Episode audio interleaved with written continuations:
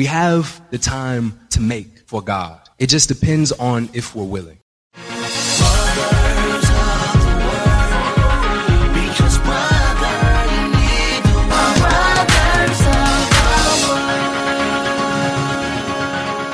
And now for Repent and Be Baptized, Part 1. So today the title of my sermon is Repent and Be Baptized. Mark 1 verses 1 13. Now, usually I would preach about my biggest challenge of the month. But to be quite frank, that wasn't working. The issue was, usually I wouldn't even know what my biggest challenge was until like three days before I preached. As a matter of fact, it wasn't until yesterday that I even knew what the biggest challenge for this month was, arguably. Wasn't even sure about it.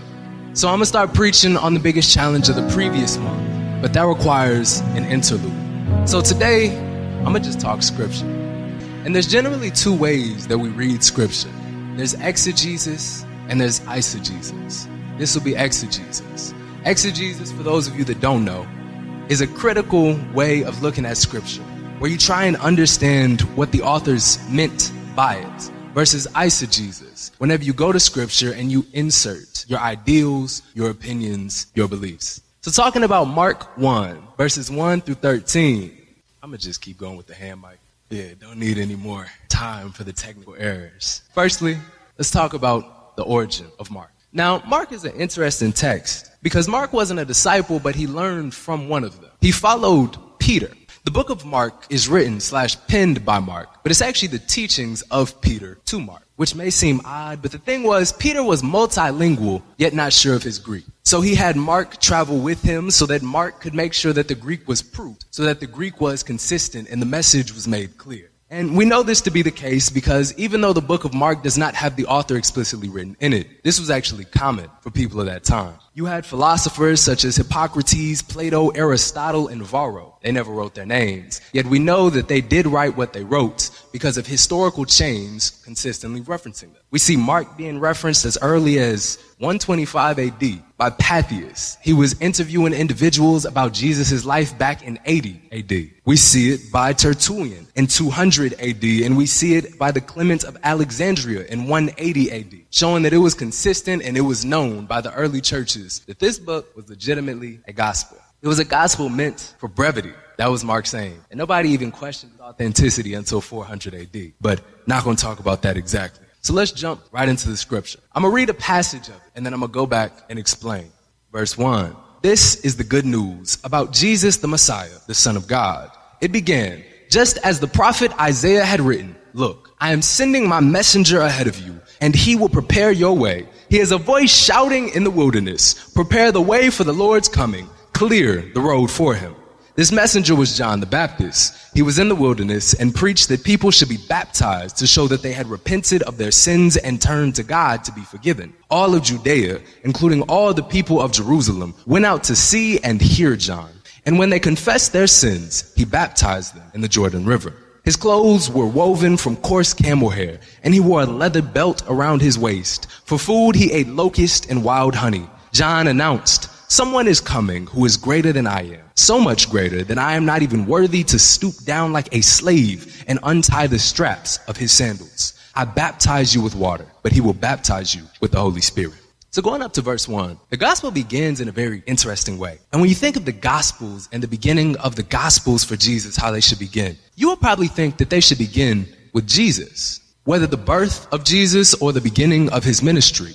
But the gospel doesn't begin with Jesus. It begins with John who prepared the way for Jesus. The gospel began with fulfilling various Old Testament prophecies. And it's not the beginning that we would expect, but it's still an empowering beginning nonetheless.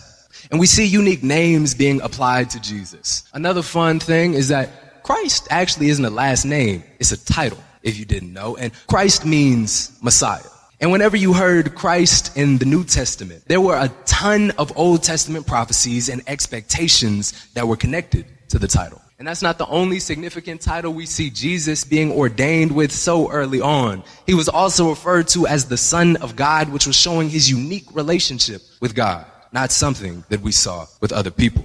Continuing on down to say verse 3. This is just a minor thing. If you've read the word and you were trying to cross reference it. You notice that he quotes from two passages, yet he only mentions one prophet. He quotes from Malachi 3:1 and Isaiah 43, yet he only mentions the prophet Isaiah. This, also some fun, is consistent throughout the Gospels. The reason why they did this was it was common for them to quote two prophets and only mention the one that was more well known, the more renowned prophet or speaker. And we saw it here. Continuing on down, we see in verse 4 the introduction of John the Baptist. And John has an interesting view in the church. Whenever you hear the name John the Baptist, it may be easy to connect that to the doctrine of, you know, Baptists. To be quite frank, John had nothing to do with it today nor back then. John the Baptist, Baptist better meant baptizer. What John did was a lot of baptizing, and what he was known for was just that, baptizing. The better translation is baptizer. And to be clear, it wasn't him sprinkling water on people. It was rather clear what he meant by baptizing, and that was to dunk. The word baptize directly means to immerse. In verse 5, we see all the people from Jerusalem going out to John. And to be quite frank, this is a figure of speech. It was not literally everybody. It was just the way that they spoke. And these may seem like nuanced things, but all I'm trying to do is explain scripture. Make sure that there's no misunderstandings, that you can go out and be clear in your word, because it's easy for misunderstanding to lead us away from the faith. To see something that just doesn't quite add up or looks so improbable that it couldn't possibly be reasonable. And then we use that reason as an excuse to step away from the faith. Continuing on further, down to verse 6. Well, actually, for verse 5 still, with them confessing their sins, it's important to point out the flow of this. Firstly, they confessed. Firstly, they repented, and then they were baptized. The title of this sermon is Repent and Be Baptized. And the reason for that is simply because of the prerequisite that John placed upon baptism. That was repentance. Why would that be? Well, baptism is symbolic for having your sins washed away. But what good is having your sins washed away if you're just going to sin again? What good is having a temporary or one time cleansing if you're just going to dirty yourself up right after? That was why repentance was a requirement. Now, of course, now we have Jesus that serves in the gap of what we cannot do because we can repent perhaps 80% of the time. But that 20% of the time, we know good. But Jesus serves as that ever abounding grace. Continuing on further down to verse 6, I just want to point something out here. And that's the fact that John was living like the lowest of them. Later in scripture, we see that John is deemed the greatest born of women, yet he was living a real frugal life. He was eating honey and eating locusts. He wasn't living like a king. He was wearing uncomfortable garments. It's for certain that your living conditions today, about 10 times, if not more, better than John the Baptist were. The greatest born of women, yet he was living like the least of them. And something else that's interesting to notice is that he calls the people out into the wilderness. This is symbolic because we see it time and time again in the Old Testament, for example, with Moses and the Israelites calling them out of Egypt. It's a place of source and to return to. Going down to verses 7 and 8, we now see the preparation for Jesus specifically. It took about eight verses to finally get to Jesus in the gospel, but here we start to see a switch with the preparation of Jesus. And the switch comes in verses 9. But still in this preparation, we see what's consistent. And that's repentance. That's baptism, washing away your sins. That's turning away from sins and turning to God. And something that's interesting is that Jesus serves to fulfill baptism. I say this in the sense that baptism has no real meaning if not for Jesus dying on the cross. And I'll elaborate on that a little bit further later. Now I'm going to read verses 9 through 11 and then explain those. It starts to get a bit more interesting with the introduction of Jesus. All right. Verses 9. One day, Jesus came from Nazareth in Galilee and John baptized him in the Jordan River.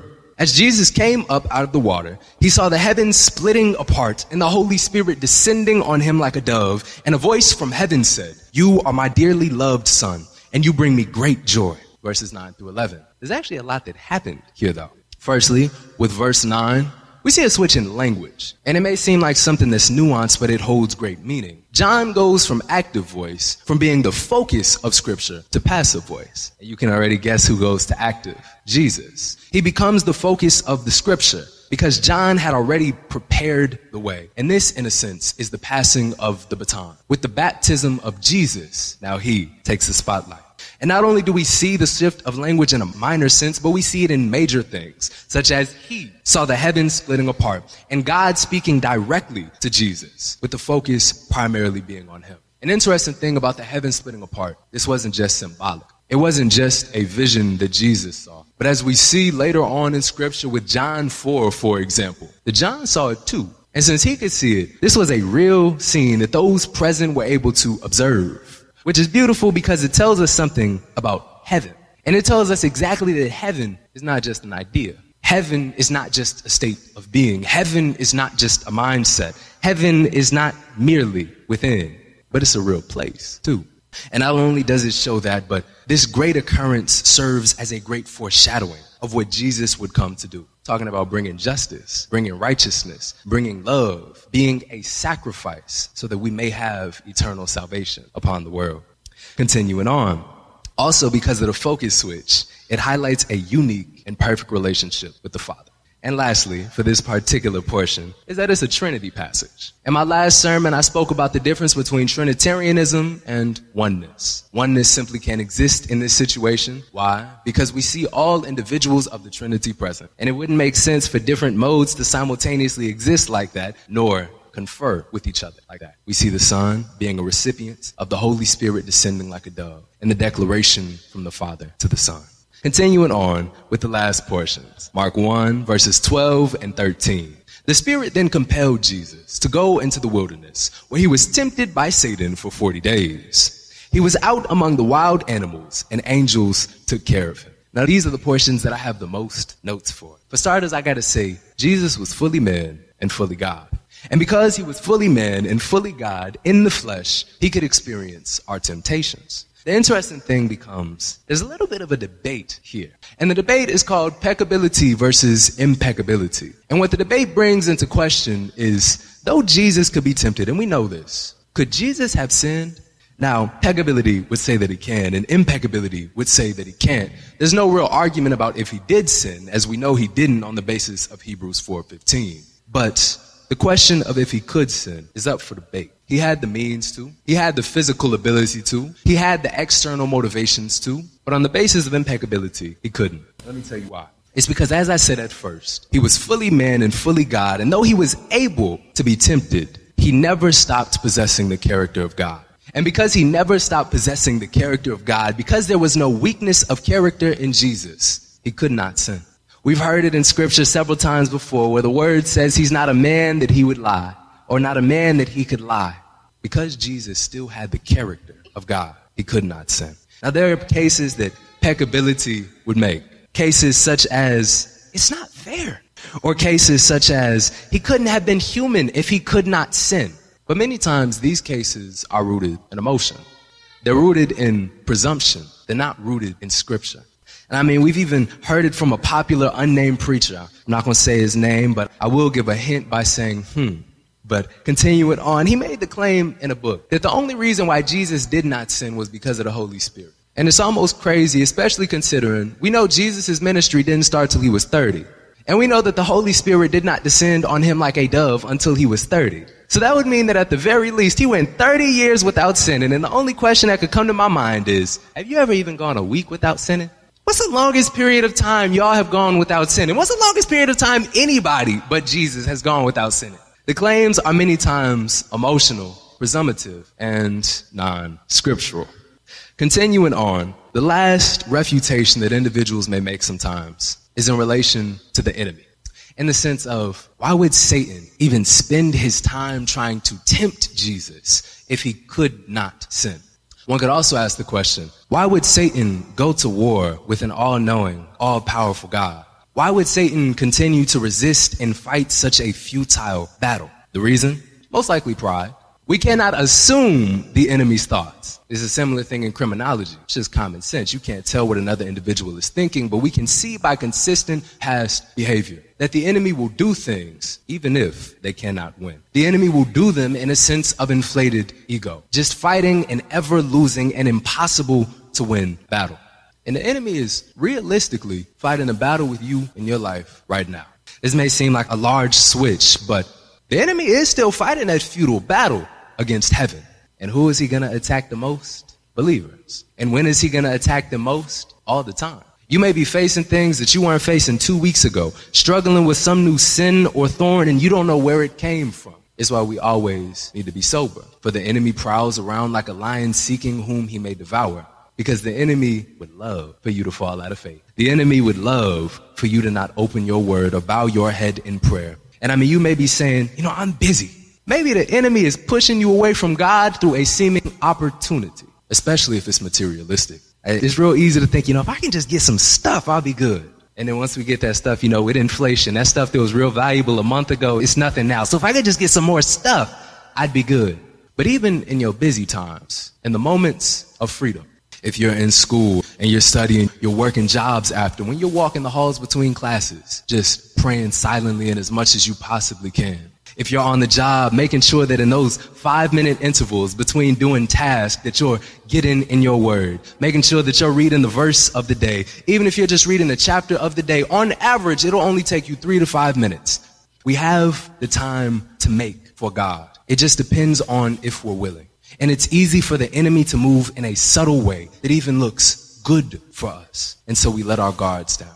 And when we don't think that we're fighting a battle and our guards are down, we're most vulnerable. So stay aware, stay alert, for the enemy prowls around like a lion seeking whom he may devour. And though Jesus steps in as an intermediator between us and the Father, anytime that we fall short and every time we come to God before prayer, we should still do the best that we can to fight the fight for the kingdom. And continuing on, there's the last verse, verse 13. And it references the wilderness again. But it's in a different sense, right? Because the biggest instance of the wilderness we can think of in the past was the Israelites. And the Israelites oftentimes are not spoken of in a positive sense. Because many times they just don't do right by God. Whether it be their kings or the people themselves, many times they are not in alignment with God's will. And that was especially the case with Moses. Whenever they were brought out of Egypt by the miracles, they still, whenever they saw the Egyptians chasing after them, did not trust God for deliverance. And they said it would have been better to just remain slaves in Israel than to die out here. They didn't trust God. God came through. Whenever he provided them food via manna, you know, they were good. They had all that they could eat. They got tired of the taste and they pleaded for something different. They wanted meat and then they got so much meat that odds are they ended up complaining about that too. The Israelites did not do right by God in regards to food, so on and so forth. But Jesus did many times when we see references to the Old Testament and it involves Jesus, it's about him righting some wrong or failure that we saw done in the past. And here was no different. Hmm. Jesus went out into the wilderness and he succeeded in the face of temptation and the enemy and with the angels that were taking care of him, odds are this was just to show us his dependence because he still had a fleshly body. He was fully God and he was fully man. He had the flesh, he had the needs, and the angels took care of him. But that same dependence only showed his increasing vulnerability to the enemy. This is my sermon today, and I know it's probably a lot heavier than things I've preached in the past. I've never quite done something like this. But even this is a series because I only have a 23 minute time limit and I was only able to get through 13 verses. So it's tough. It's deep, but it's applicable to all. Repent and be baptized. Part one. Thank you, everybody. Have a great night.